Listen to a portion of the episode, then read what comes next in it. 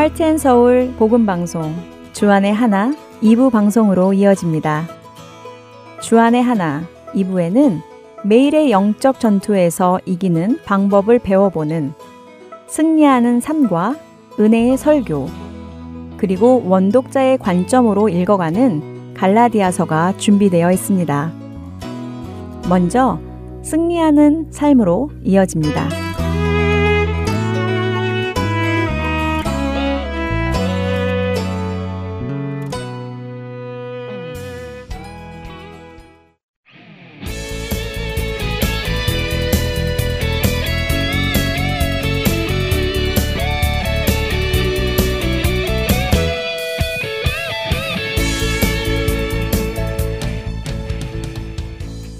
애청자 여러분 안녕하세요. 승리하는 삶 진행의 민경훈입니다. 조금만 다쳐도 생명에 지장을 주는 몸의 중요한 부분이며 무술 분야에서는 아무리 단련해도 강해지지 않는 부위가 있다고 합니다.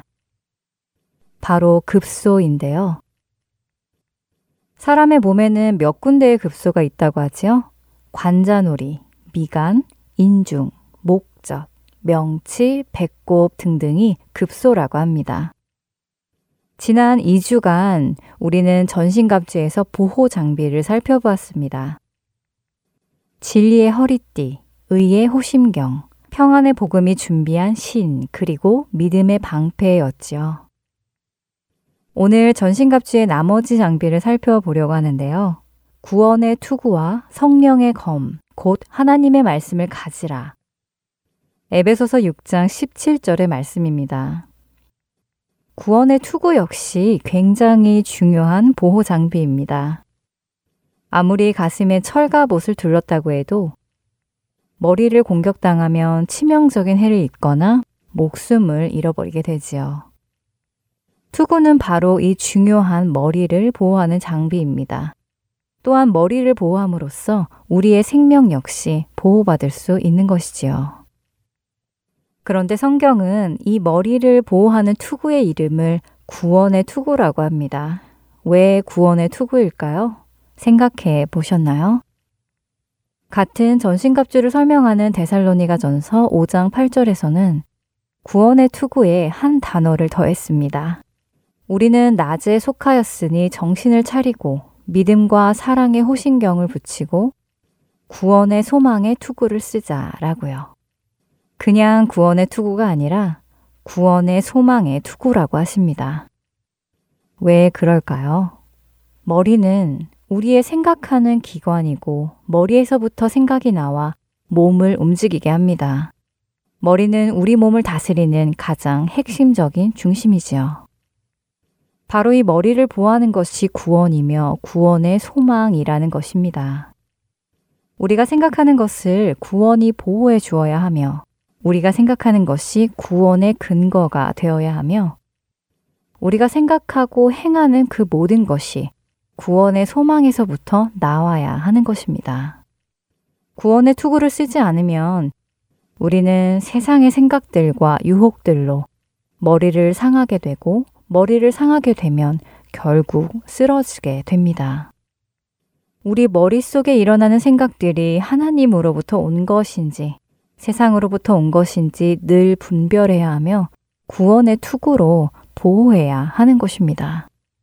또한 고통스럽고 어려운 삶이 지속되거나 세상의 유혹에 빠지게 되면 우리 머릿속에 하나님 나라에 대한 소망을 잃어버리고 자기 자신을 위해 살게 됩니다. 그렇기 때문에 구원의 소망의 투구를 쓰고 우리 머리를 보호해야 하는 것이지요. 여러분은 구원의 소망의 투구를 머리에 쓰고 계십니까? 이렇게 모든 보호 장비를 갖추었으면 이제 사탄과 맞서 싸울 공격 장비를 들어야 합니다. 바로 말씀의 검입니다. 우리에게 있는 유일한 무기, 그것은 바로 말씀이라는 것이지요. 적에게 상처를 주고 적을 넘어뜨릴 수 있는 우리의 무기는 믿음도 아니고 나의 의도 아닙니다. 구원에 대한 확신도 아니지요. 오직 하나님의 말씀 뿐입니다. 예수님은 마귀의 시험을 바로 이 말씀으로 이겨내셨다는 것을 기억해야 합니다. 예수께서 대답하여 이르시되 기록되었으되 사람이 떡으로만 살 것이 아니요 하나님의 입으로부터 나오는 모든 말씀으로 살 것이라 하였느니라. 예수께서 이르시되 또 기록되었으되 주 너의 하나님을 시험하지 말라 하였느니라. 이에 예수께서 말씀하시되 사탄아 물러가라 기록되었으되 주 너의 하나님께 경배하고 다만 그를 섬기라 하였느니라. 예수님은 사탄의 공격에 이렇게 말씀의 검으로만 상대했습니다. 우리가 적과의 싸움에서 말씀을 아는 것은 그만큼 중요한 것입니다. 말씀을 모른다면 우리는 칼 없이 전쟁에 나가는 것입니다. 그렇게 되면 공격은 하지 못하고 방어만 하며 도망 다녀야 할 것입니다.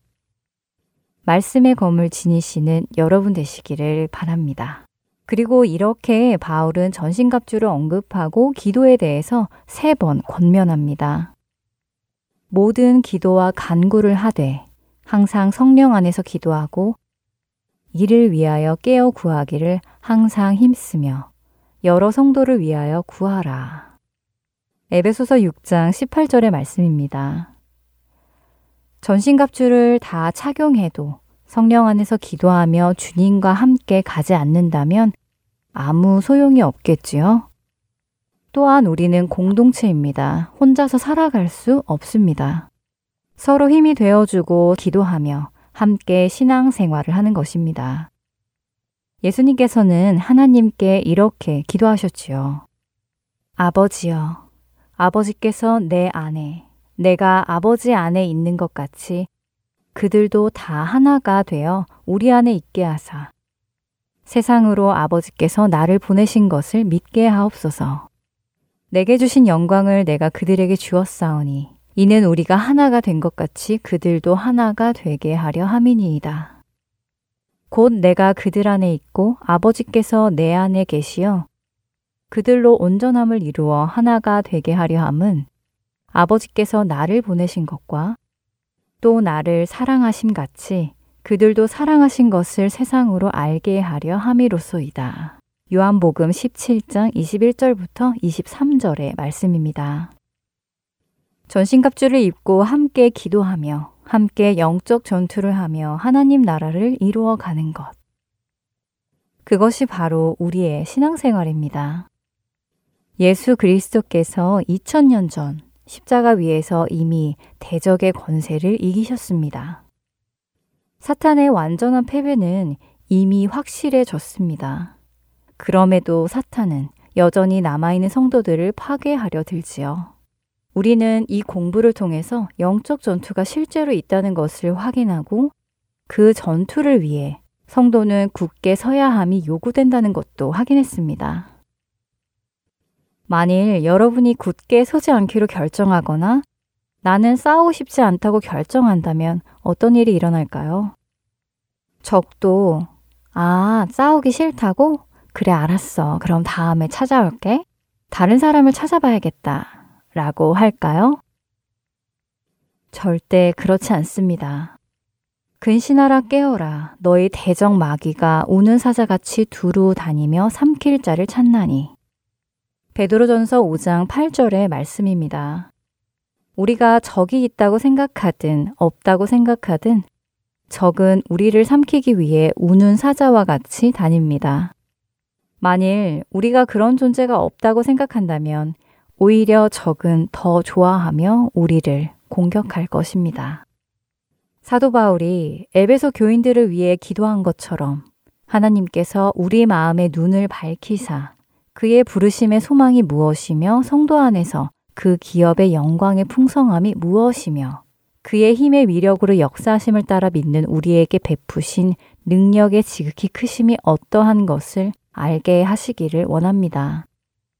성경은 우리에게 요한일서 5장 4절과 5절을 약속하십니다. 무릇 하나님께로부터 난 자마다 세상을 이기느니라. 세상을 이기는 승리는 이것이니 우리의 믿음이니라. 예수께서 하나님의 아들이심을 믿는 자가 아니면 세상을 이기는 자가 누구냐? 이것이 진리가 되어 우리의 허리를 동이고, 진리가 되어 우리의 심장을 보호하고, 진리가 되어 우리 마음의 평강을 허락하고, 진리가 되어 모든 적의 공격을 막고, 진리가 되어 우리의 머리를 보호하며, 진리가 되어 적을 무너뜨릴 것을 믿습니다.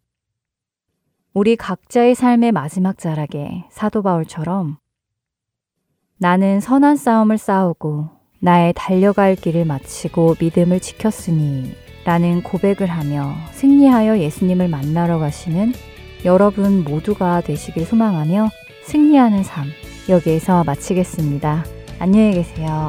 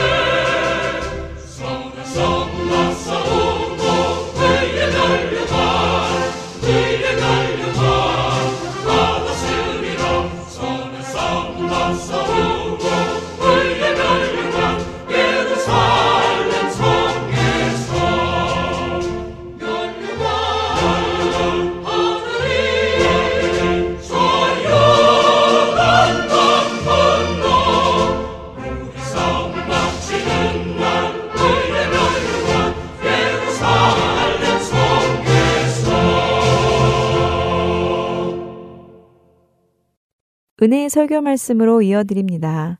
오늘 설교 말씀은 캐나다 밴쿠버 그레이스 한인교회 박신일 목사님께서 마태복음 18장 21절에서 35절까지의 말씀을 본문으로 다시 은혜를 붙들고 라는 제목의 말씀 전해 주십니다. 은혜의 시간 되시길 바랍니다.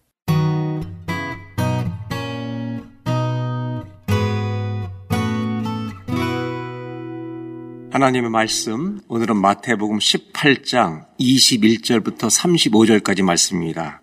그 중에서 먼저 봉독해 드릴 말씀은 마태복음 18장 21절부터 27절까지 봉독해 드리겠습니다. 그때 베드로가 나와 이르되 주여 형제가 내게 죄를 범하면 몇 번이나 용서하여 주리이까 일곱 번까지 하오리이까 예수께서 이르시되 내게 이르노니 일곱 번뿐 아니라 일곱 번을 일흔 번까지라도 할지니라. 그러므로 천국은 그 종들과 결산하려 하던 어떤 임금과 같으니 결산할 때 만 달란트 빚진 자 하나를 데려오매 갚을 것이 없는지라 주인이 명하여 그 몸과 아내와 자식들과 모든 소유를 다 팔아 갚게 하라 하니 그 종이 엎드려 절하며 이르되 내게 참으소서 다 갚으리이다 하거늘 그 종의 주인이 불쌍히 여겨 놓아 보내며 그 빚을 탕감하여 주었더니 아멘. 용서라고 하는 것은 굉장히 큰 영향력을 미치는 일입니다. 용서는 그 자체에 굉장한 힘이 있어요. 강력하고 감동적입니다. 그런데 우리가 용서라고 하는 것을 그렇게 영향력 있는 것으로 알지만 그 용서하는 사람을 보고 감동받고 울림을 받고 그리고 칭찬하는 것은 쉬운데 용서하는 행위를 본받는 것은 참 어렵습니다. 용서하는 사람을 보고 칭찬하는 것은 쉬운데 우리가 용서를 똑같이 본받아서 하는 것은 참 어렵다는 말입니다. 오늘 이 비유는 예수님이 용서에 대해서 하시는 비유입니다. 이본 말씀을 어떤 관점에서 보아야 하는가가 이 비유를 이해하는데 굉장히 중요합니다. 천국의 삶에 대해서 산상수훈이 얘기를 했다면 오늘 이 비유는 kingdom community, 천국 공동체, 하나님 나라를 살아가는 공동체 교회에 주신 말씀이라는 관점에서 보는 것이 필요합니다. 용서는 그런 관점에서 우리가 이해합니다. 우리 예수 믿는 성도들 안에 이 용서라는 것이 나눠질 때 세상 사람들이 보고 하나님 나라의 빛을 발견할 수 있다는 것입니다. 오늘 이 비유의 시작은 베드로의 질문에 대한 답변으로 이어집니다. 18장 21절을 다시 한번 보겠습니다. 베드로가 나와서 주님께 예수님께 묻기를 형제가 내게 죄를 범하면 몇 번이나 용서하여 주리까? 몇 번을 용서하는 거 이 숫자를 중요하게 질문합니다. 일곱 번까지 하오리까? 그때 22절에 예수님께서 대답하십니다. 다 같이 한번 읽어볼까요? 예수께서 이르시되 내게 이르노니 일곱 번뿐 아니라 일곱 번을 일흔 번까지라도 할지니라. 베드로가 이렇게 숫자를 물어보면서 일곱 번까지 할까요? 라고 이 질문하는 데는 굉장히 자신감을 가지고 한 질문의 이유가 있습니다. 의도가 있었습니다. 왜냐하면 랍비들의 교훈에 따르면 몇 번을 용서하라고 가르쳤냐면 유대인들의 랍비들은 세 번까지 용서하라고. 세 번까지 용서하고 똑같은 사람에게 네 번째부터는 용서하지 말라고 가르친 것입니다. 그러니까 세 번이라고 하는 것이 인내를 보여주는 태도라고 가르쳤습니다. 근데 예수님은 일곱 번씩 일흔 번, 490번을 하라고 말씀하십니다. 490번은 횟수를 계산하라는 말이 아니라 계속적으로 용서해라. 왜 예수님이 이런 말씀하시냐면 여러분 누군가를 용서해 줄 때 두 번, 세 번 횟수를 셀수록 우리 자신이 드러납니다. 내가 너를 다섯 번 용서해 줬어. 내 의의가 드러납니다. 오늘 이 비유의 핵심은 중심의 결론은 마음으로부터 용서라는 것입니다. 횟수가 아니라 네 마음 안에 저 사람을 용서하고 싶은 마음이 있느냐. 이거를 회복하라는 겁니다. 이 이야기를 하시기 위해서 23절에 이제 비유를 시작하십니다. 23절에 그러므로 천국은 그 종들과 결산하려 하던 어떤 임금, 천국은 어떤 임금과 같은데 24절 결산할 때 만 달란트 빚진 자 하나를 데려오매 오늘 이 비유는요 세 단락으로 나눠서 우리가 이해할 수 있습니다. 첫 번째는 이 임금과 1만 달란트 빚진 자의 이야기가 이 두 사람의 만남의 이야기가 첫 번째입니다. 두 번째는 1만 달란트 빚진 자와 이 탕감을 받게 되는데 이 사람과 그 다음에 100대라를 빚진 사람과의 관계의 만남으로 두 번째 이야기가 시작됩니다. 세 번째 이야기는 그 사람을 용서해주지 못한 이야기 때문에 임금에게 고발이 되고 다시 임금과 1만 달란트 빚진 사람이 만나는 이야기로 이 이야기는 끝을 맺습니다. 다시 한번 24절을 보면 이렇게 되어 있습니다. 결산할 때, 여러분 이 단어가 굉장히 중요한 표현입니다. 주인이, 이 임금이 1만 달란트 빚진 자를 데려놓고 결산을 한다. 지금까지 빚진 게 얼만가를 전부 다 밝혀는, 드러내는 자리가 결산입니다. 1만 달란트는 그냥 우리 이야기로 쉽게 하면 한 100억 달러 정도로 그냥 현재 돈으로 계산하시면 됩니다. 100억 달러. 결산을 하는데 1만 달란트를 빚진 사람이 그 앞에 옵니다. 돈만 얘기하시는 게 아닙니다. 임금은 천국과 같다. 주님이 우리 한 사람 한 사람을 계산하실 때 우리의 모든 죄는 드러납니다. 우리의 죄의 무게는 우리의 인생 전체를 지은 죄의 계산을 하면 이거는 계산이 안 되는 겁니다. 그 짐으로 지금 서 있는 겁니다. 25절에 보면 갚을 것이 없는지라. 갚을 수가 없죠. 너무 큰 돈이에요. 주인이 명하여 임금이 뭐라 그러냐면 그 몸과 아내와 자식들과 모든 소유를 다 팔아서 이 빚을 못 갚으면 네 자전을 다 팔아서라도 돈을 갖고 와라. 이것은 로마 시대에 있었던 관습입니다. 부채를 갚을 수 없는 사람은요, 너무나 슬프게도 자녀를 팔아서라도 남은 돈이 다안못 갚더라도 그것을 갚아야 하는 이런 법들이 있었습니다. 그 시대의 풍습을 가지고 지금 이 비유를 주님은 얘기하시는 것입니다. 그때 이 1만 달란트 빚진 사람은요, 26절에 사정을 합니다. 26절은 굉장히 중요합니다. 왜? 이 표현이 이 비유에서 또 한 번 나오기 때문입니다. 왜 중요한지 좀 설명을 드릴게요. 그 종이 엎드려 절하며. 왜 엎드려 절하죠? 자기를 받으려는 겁니다. 겸비한 자세로. 이르되 내게 참으소서 다 갚으리이다. 여러분 26절을 보면서 제가 여러분들에게 질문 하나 드리고 싶은 게 있습니다. 이 종의 태도가 어떻습니까? 1만 달란트, 100억 불을 빚진 사람의 태도는 겸손해 보이지 않습니까? 중요한 질문 하나 하겠는데요. 이 남자의 태도와 감정입니다. 매우 겸손합니다.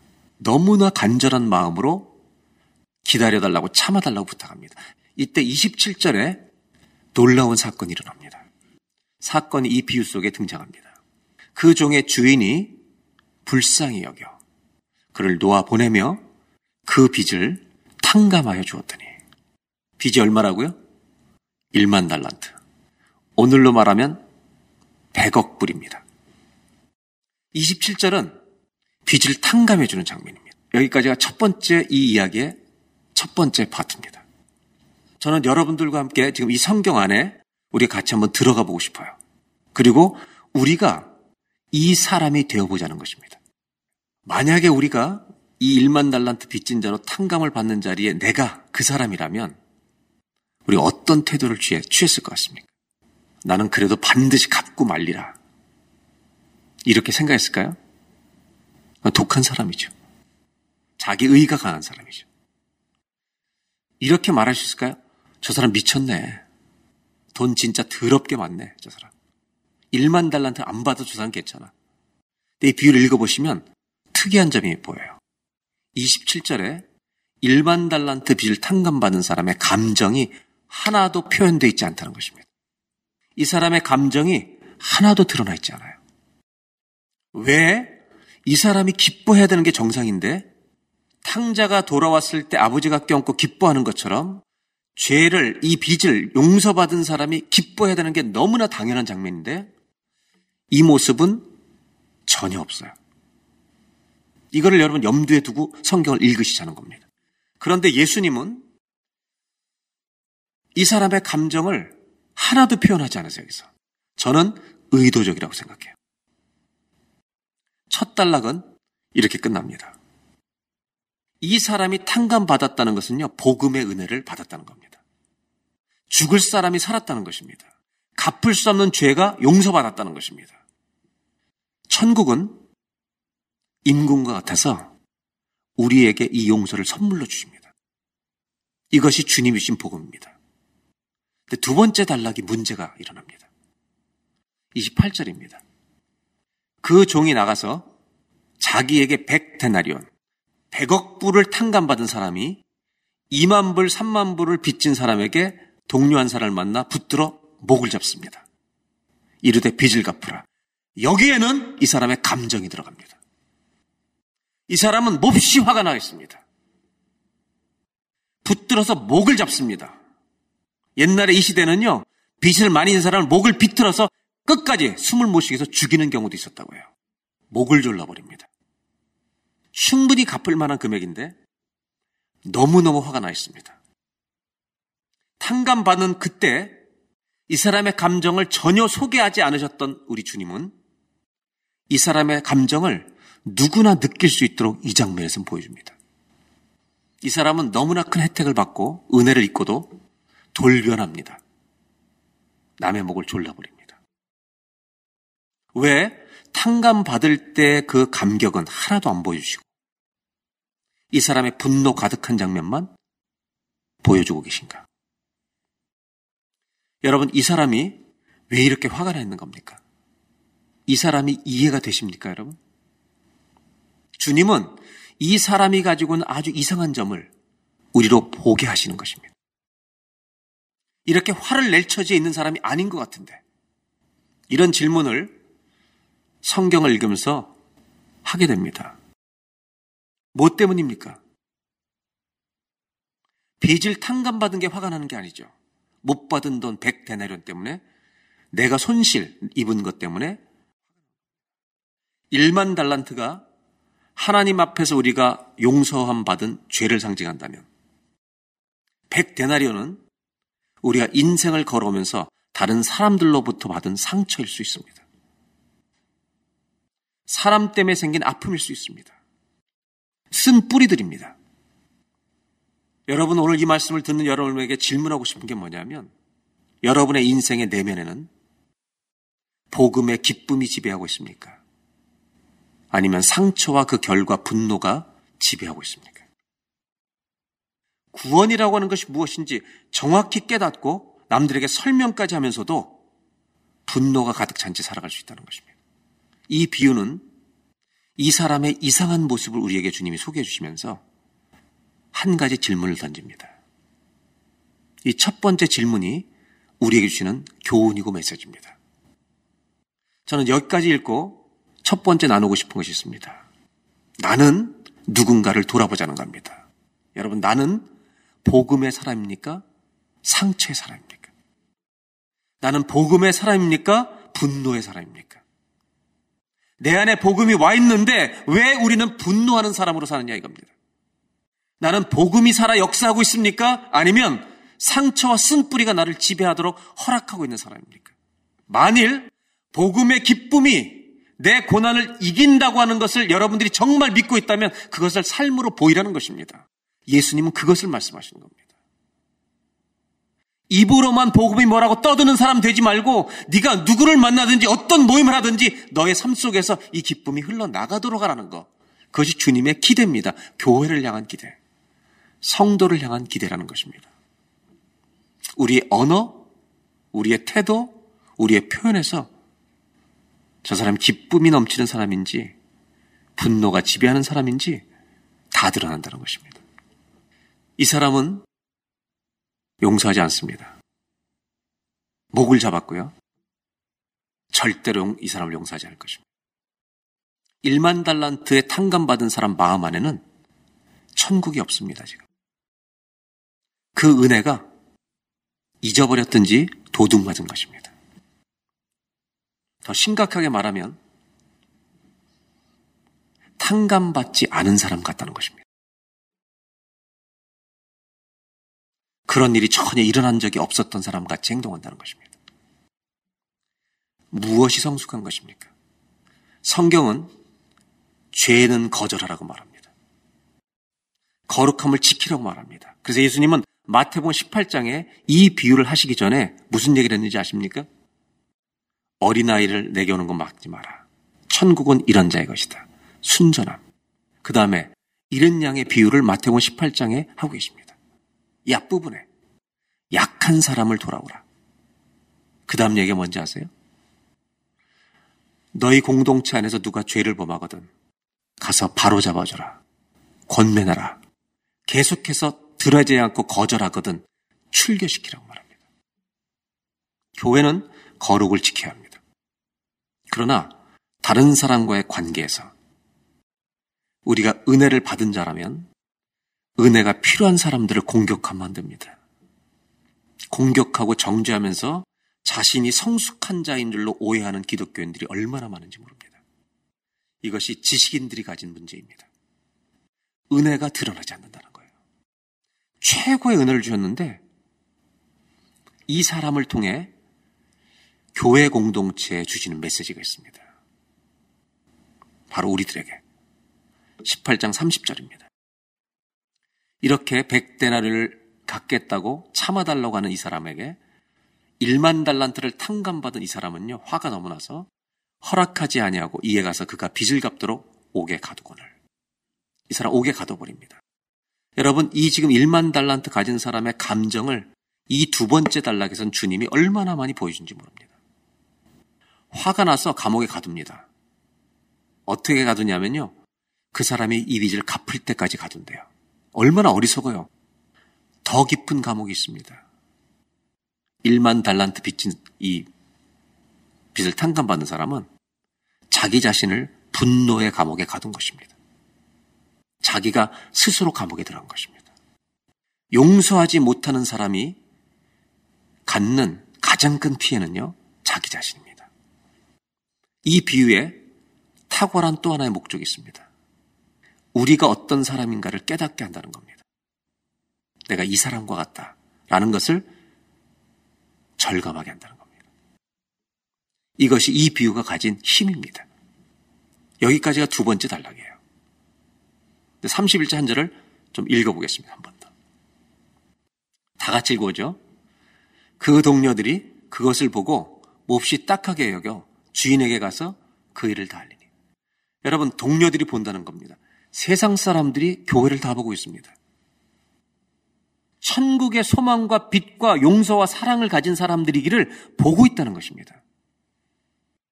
교인들이끼리 치고받고 갈라지고 분노하고 화내고 그것을 통해서 천국은 보여지지 않는다는 겁니다. 결국 사람들이요, 이 모든 사실을 1만 달란트 탕감해준 주인에게 다 얘기해 버립니다. 이게 모두 다시 드러나게 합니다. 결산한다, 드러난다는 이야기는 똑같은 겁니다. 이 비유가 주는 두 번째 교훈이 있습니다. 우리가 누구인지 이 성경은 우리 스스로를 보게 합니다. 여러분, 우리는 변화되려면 드러나야 합니다. 이 비유에서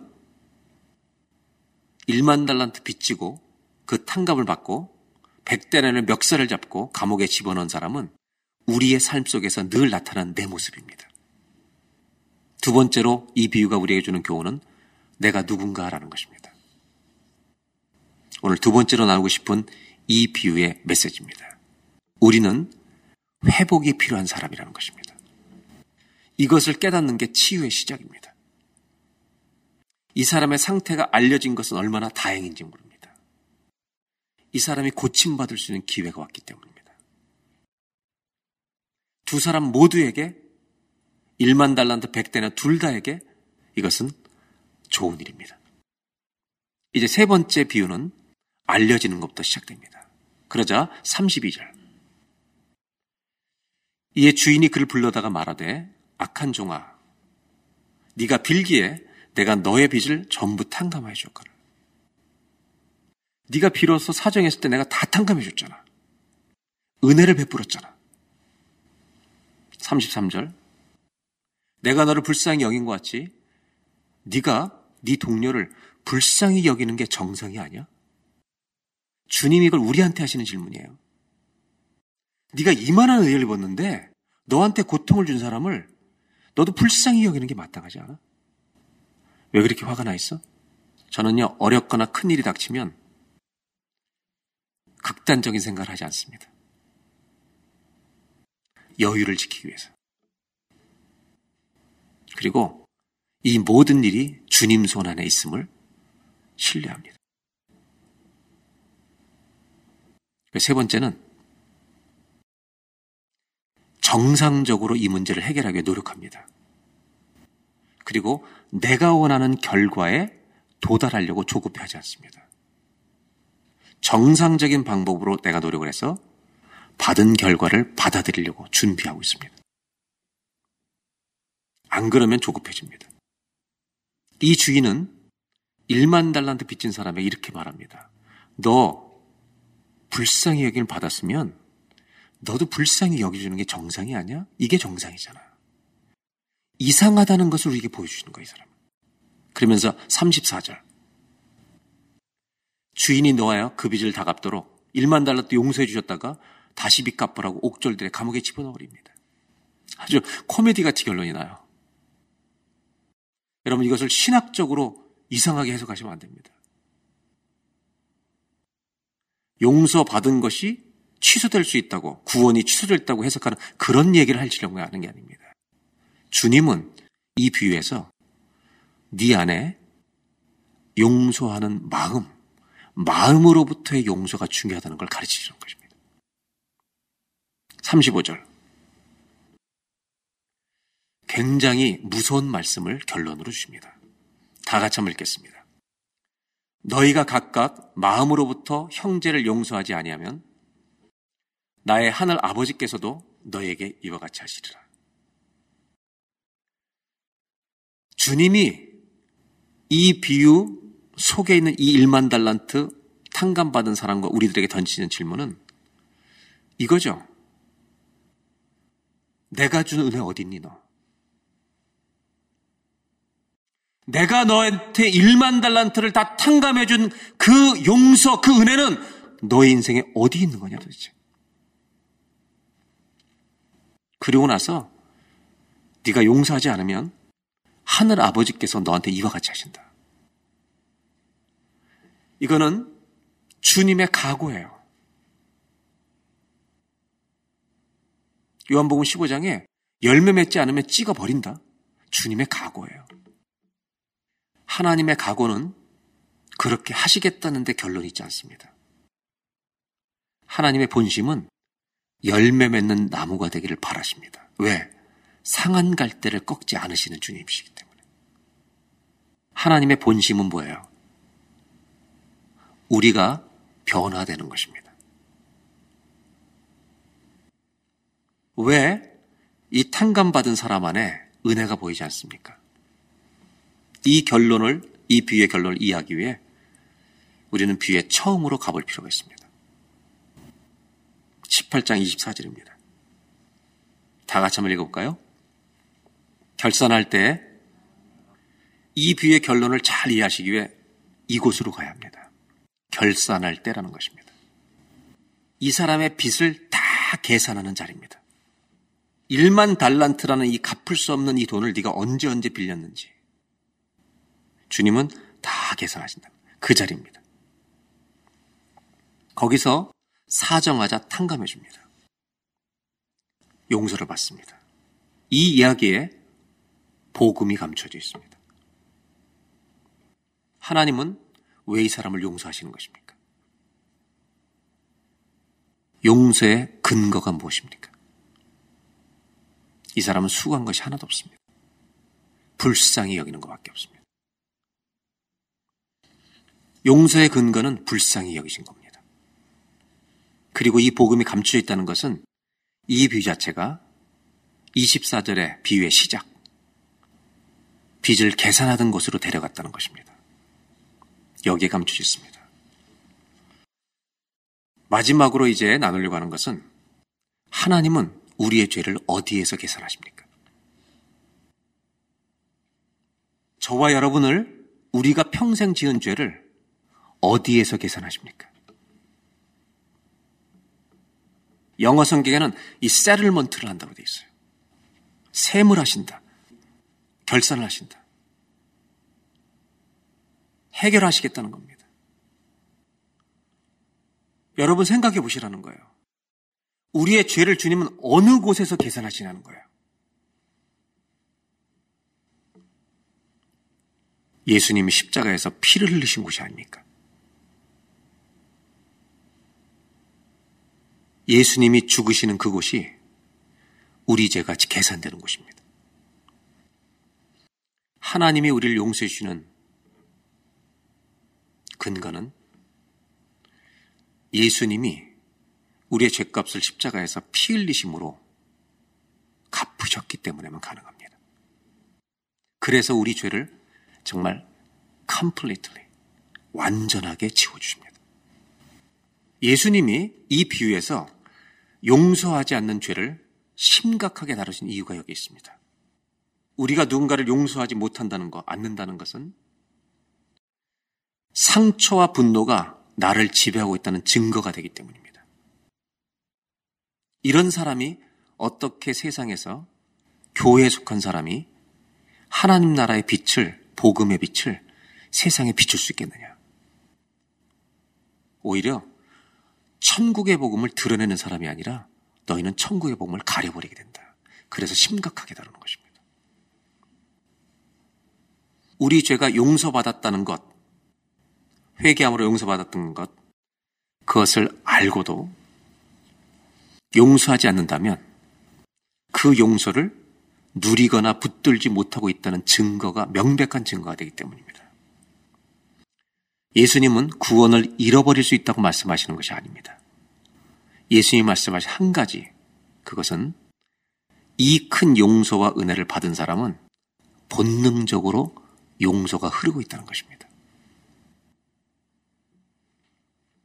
이 비유의 결론은 악한 종으로 불리는 사람이 감옥에 갇힌 것입니다. 이것이 과연 주님이 우리에게 주시는 결론일까? 이렇게 되기를 우리에게 바라시는 것은 아닙니다. 다른 길이 없느냐? 이 약한 종이 다르게 살 수 있는 길은 결산하던 곳으로 돌아가야 하는 겁니다. 내가 은혜 받던 곳으로 감정이 하나도 표현되지 않았던 그곳으로 돌아가야 합니다. 그리고 그 은혜 받은 그 마음을 가지고 다시 살아야 합니다. 이것이 주님이 기대하시는 바입니다. 은혜를 다시 붙드는 겁니다.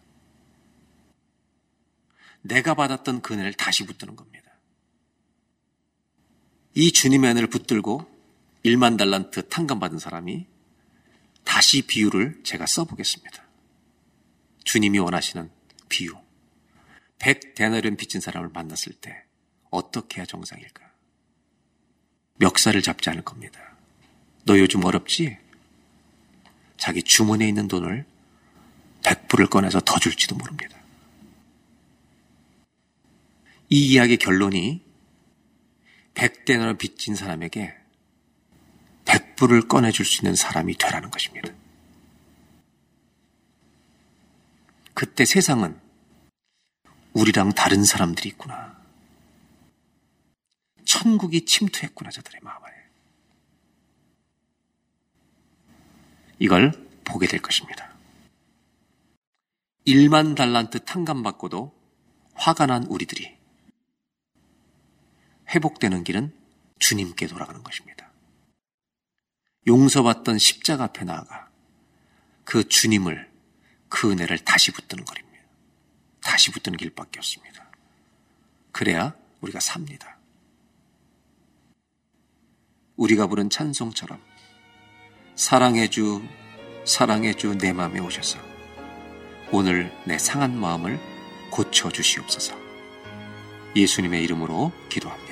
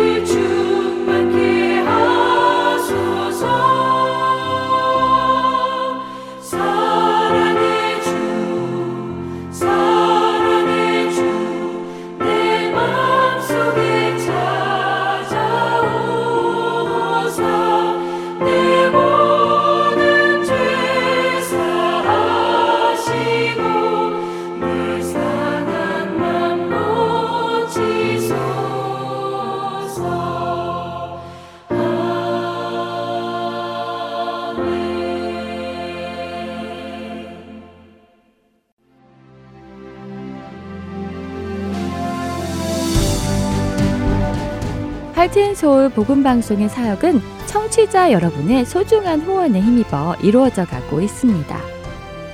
매월 정기적인 후원은 저희 사역을 계획하고 추진해 나가는 데 기초가 됩니다. 홈페이지 www.heartandsoul.org로 접속하셔서 참여하기를 눌러 은행 자동이체와 크레딧 카드로 매달 정기적으로 후원하실 수 있습니다. account setup에 도움이 필요하신 분들은 602-866-8999로 전화 주시면 도와드리겠습니다. 여러분의 기도와 후원으로 예수님의 생명의 말씀이 필요한 곳에 전달됩니다.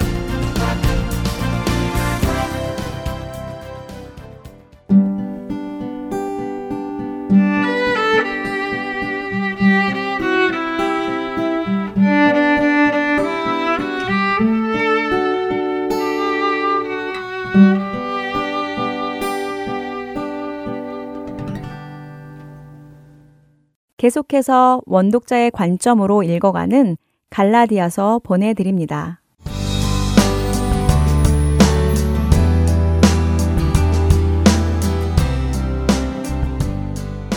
하렌 서울 복음방송 청취자 여러분 안녕하세요. 원독자의 관점으로 읽어가는 갈라디아서 성경 공부의 최순환 목사입니다. 지난주에는 갈라디아서 2장 11절부터 14절 말씀을 토대로 안디옥 교회에서 있었던 베드로 책망 사건의 발단을 살펴보았습니다. 바울이 이 책망 사건을 회상하면서 갈라디아 성도들에게 전하고자 하는 메시지가 무엇인지 이해하는 것이 참 중요하다고 말씀드렸는데요.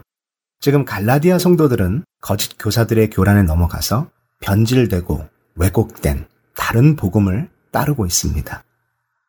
그들은 그리스도가 주시는 자유가 아닌 율법이 주는 종의 멍해를 메고 있는 것입니다.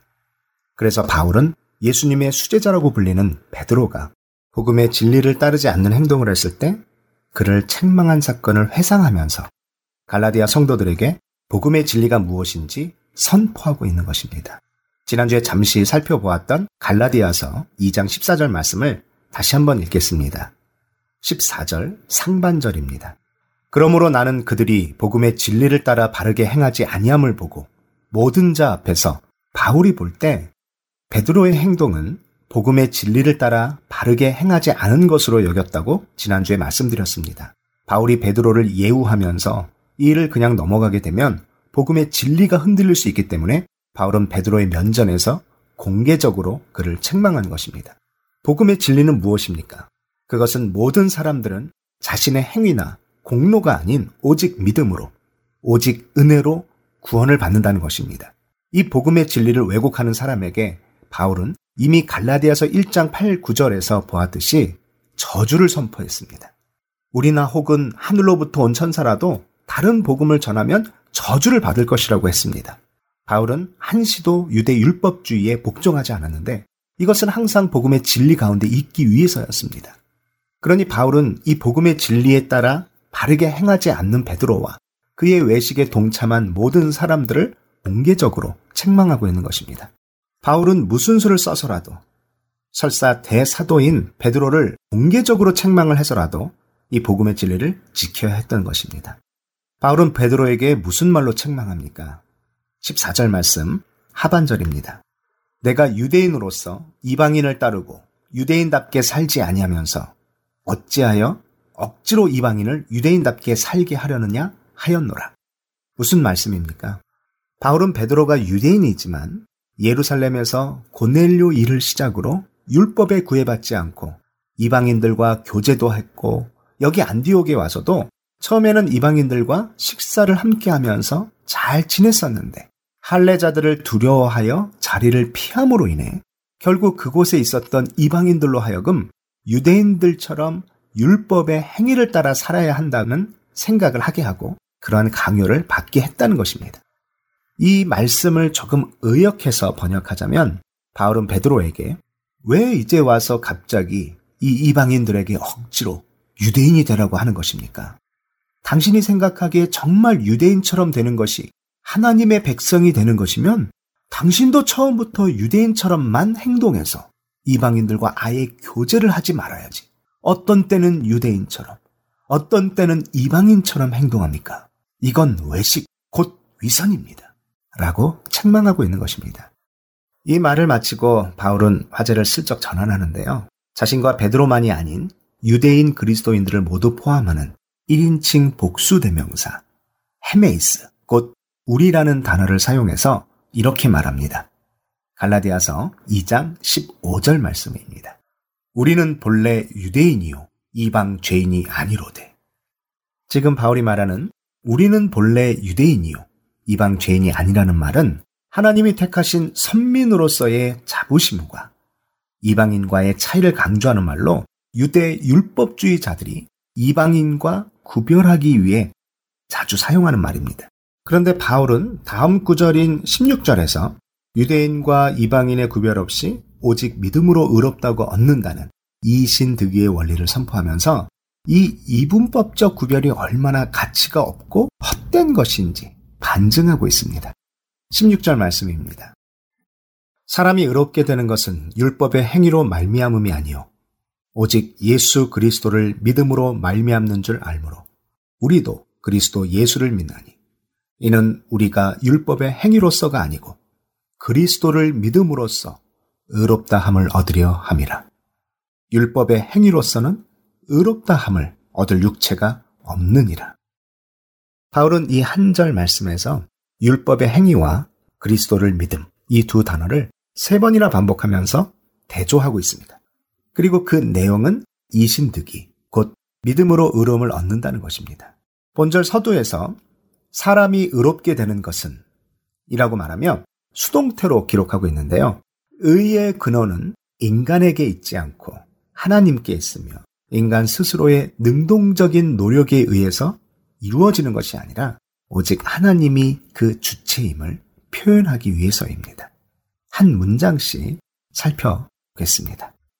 사람이 의롭게 되는 것은 율법의 행위로 말미암음이 아니요 오직 예수 그리스도를 믿음으로 말미암는 줄 알므로 해서 의롭게 되다의 헬라어 원형은 디카이오라는 말로 신약 성경에서는 39회 나오는데 거의 법적인 용어로 쓰여졌고 하나님이 최종적인 판결을 내리신다는 의미로 쓰여졌습니다. 사람이 의롭게 되는 것은 의의 주권자이신 하나님께서 그리스도를 통해 그리스도를 믿는 자들을 최종적으로 의롭다고 선언하셨다라는 의미입니다. 하나님은 그리스도 안에 있는 죄인을 용서하시고 그가 지은 모든 죄를 무죄로 만드신 것만이 아닌 죄인을 의로운 자로 선언하셨습니다. 그래서 바울은 우리도 그리스도 예수를 믿나니 라고 말하며 바울 자신만이 아니라 외식했던 베드로 그리고 본래 유대인이었던 모든 유대인 그리스도인들을 포함하여 우리도 그리스도 예수를 믿는다고 말하면서 우리가 아무리 혈통적으로 민족적으로 하나님의 선민으로 태어났다고 해도 하나님 앞에서 의롭게 될 수 있는 방법은 우리가 그리스도를 믿는 방법 외에는 없다는 것을 말합니다. 계속해서 바울은 이는 우리가 율법의 행위로서가 아니고 그리스도를 믿음으로써 의롭다함을 얻으려 함이라. 라고 말하며 이 신득이를 선포합니다. 여기에 쓰인 그리스도를 믿음으로써 의롭다함을 얻는다는 의미에서 이신득이라는 한자를 쓰는데요. 어떤 학자들은 하나님이 의롭다고 일컬으셨으니 일컬을 칭해 한자를 써서 그리스도를 믿음으로써 의롭다고 칭하여진다는 의미의 이신칭이라고 말하기도 합니다.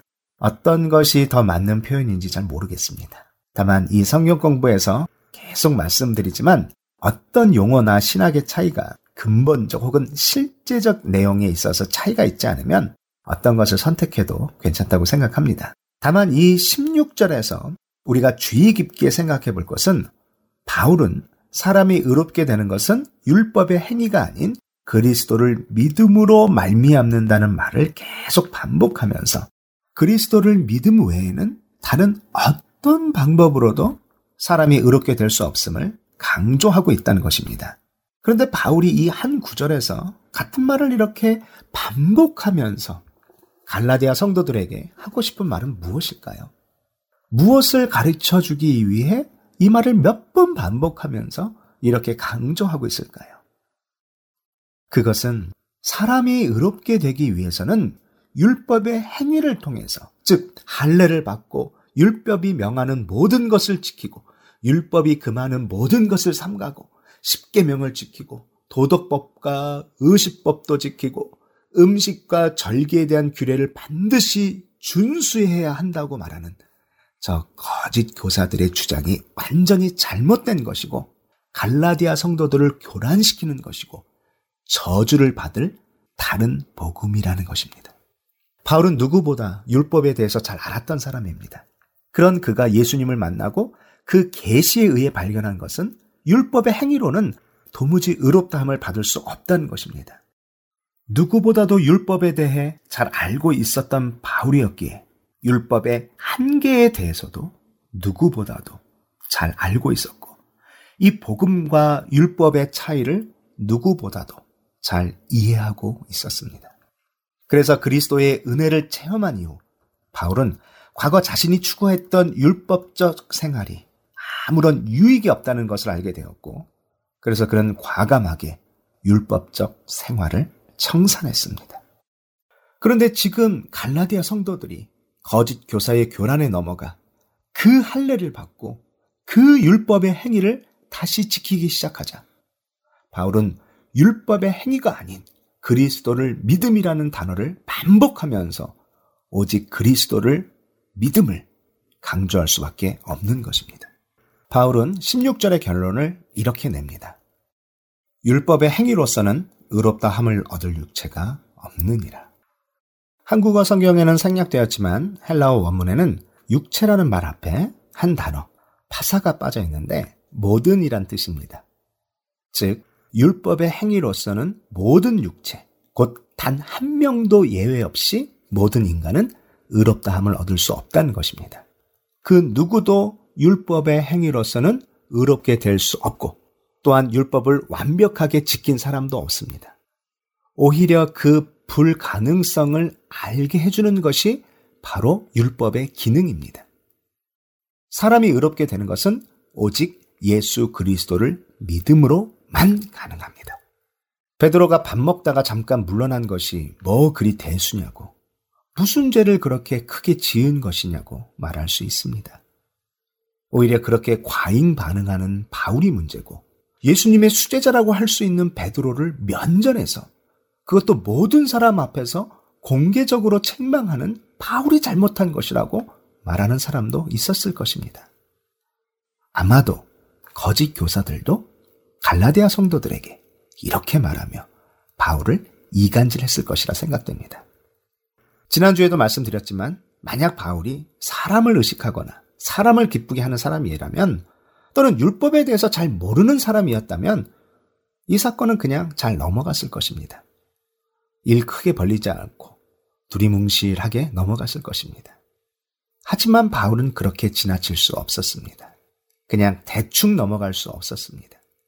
이건 복음의 근간을 흔들 수 있는 복음의 진리에 관한 것이었습니다. 그래서 바울은 베드로를 공개적으로 책망하고 기독교의 핵심 진리라 할 수 있는 이신득이 곧 믿음으로 의롭게 된다는 진리를 선포하고 있는 것입니다.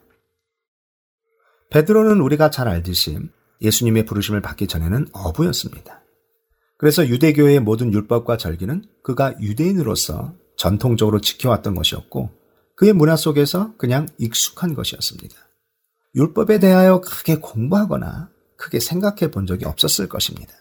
이에 반해 바울은 율법의 대가를 할 수 있는 가말리아의 수하에서 공부한 율법의 정통한 학자였습니다. 그는 빌립보서에서 나는 8일 만에 할례를 받고 이스라엘 족속이요 베냐민 지파요 히브리인 중에 히브리인이요 율법으로는 바리새인이요 라고 자신을 설명하는데 바리새인들은 바벨론 포로 이후 시작된 것으로 보이는 종파인데요. 이후 이스라엘이 로마의 식민지가 된 상황이 자신들이 율법을 제대로 지키지 않았기 때문에 이러한 일이 일어났다고 믿고 율법을 잘 지키고 율법을 제대로 더 지키고자 장로들의 유전, 규례 등을 더 만들고 지키고자 했던 사람들입니다. 그만큼 그들은 율법을 더 공부하고 율법을 더 잘 지키는 것이 더 의롭게 된다고 생각했던 사람들이었고 바울은 그 무리 중 하나였습니다. 저는 이러한 차이가 지금 보이는 바울과 베드로의 행위의 차이를 가져왔다고 생각합니다.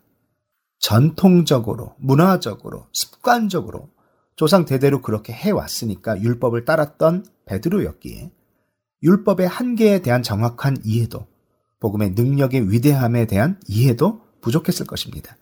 그러나 율법을 그만큼 철저히 공부한 바울은 그 한계를 더 분명히 알았고 그것을 초월하는 복음의 능력을 그만큼 더 분명하게 깨달았을 것이라 생각합니다. 복음과 율법에 관해 정확한 이해가 없으면 우리는 열심히 율법의 행위를 반복하면서 복음을 지키고 있다고 생각할 수 있습니다. 지금 내 상황에서 이만큼 하고 있으면 됐지. 왜 저렇게 설교를 심하게 하냐고 비판할 수 있습니다. 주일 성수도 잘하고, 11조도 잘하고, 봉사도 잘하고, 선교도 가고, 구제도 하고 있는데 무엇이 문제냐고 말할 수 있습니다. 그런데 복음 없이 이러한 행위를 할 수 있습니다. 아니, 복음이 없어서 오히려 더 이러한 행위로 위안을 얻을 수 있습니다. 이게 문제입니다. 내가 의롭게 된 것이 조금 다른 말로 내가 구원받은 것이 내가 하고 있는 행위 때문입니까? 아니면 오직 그리스도 때문입니까? 지금 나는 그리스도만 생각하면 나와 같은 죄인을 구원하심에 감격하고 있습니까? 아니면 저 마음 깊은 곳에서 내가 이 정도 하고 있으니 당연하다고 생각합니까? 보다 근본적인 질문. 지금 내가 겪고 있는 환경이 어떠하든지, 어떤 시련이 있든지, 어떤 어려움이 있든지, 나를 구원해 주신 그리스도만으로 충분합니까? 아니면 이 정도 하고 있는 나를 왜 이렇게 어렵게 하시냐고 불평하고 있습니까? 이러한 질문에 다시 한번 답을 하시면서 나를 구원하신 하나님의 그 큰 은혜에 감격하시기를 기도합니다. 우리가 너무나 잘 아는 찬양이죠. 나 같은 죄인 살리신 주 은혜 놀라워. 잃었던 생명 찾았고 광명을 얻었네. 내가 구원받은 것은 정말 amazing grace. 놀라운 하나님의 은혜입니다. 청취자 여러분, 다음 시간에 뵙겠습니다.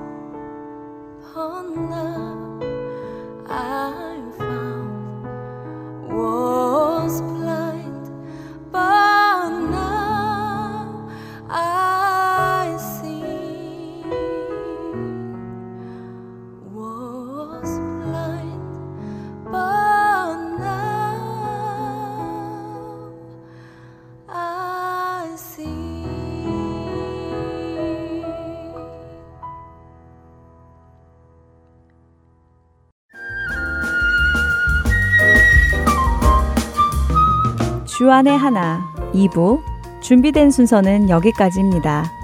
함께 해주신 여러분께 감사드립니다. 다음 시간에 뵙겠습니다. 안녕히 계십시오.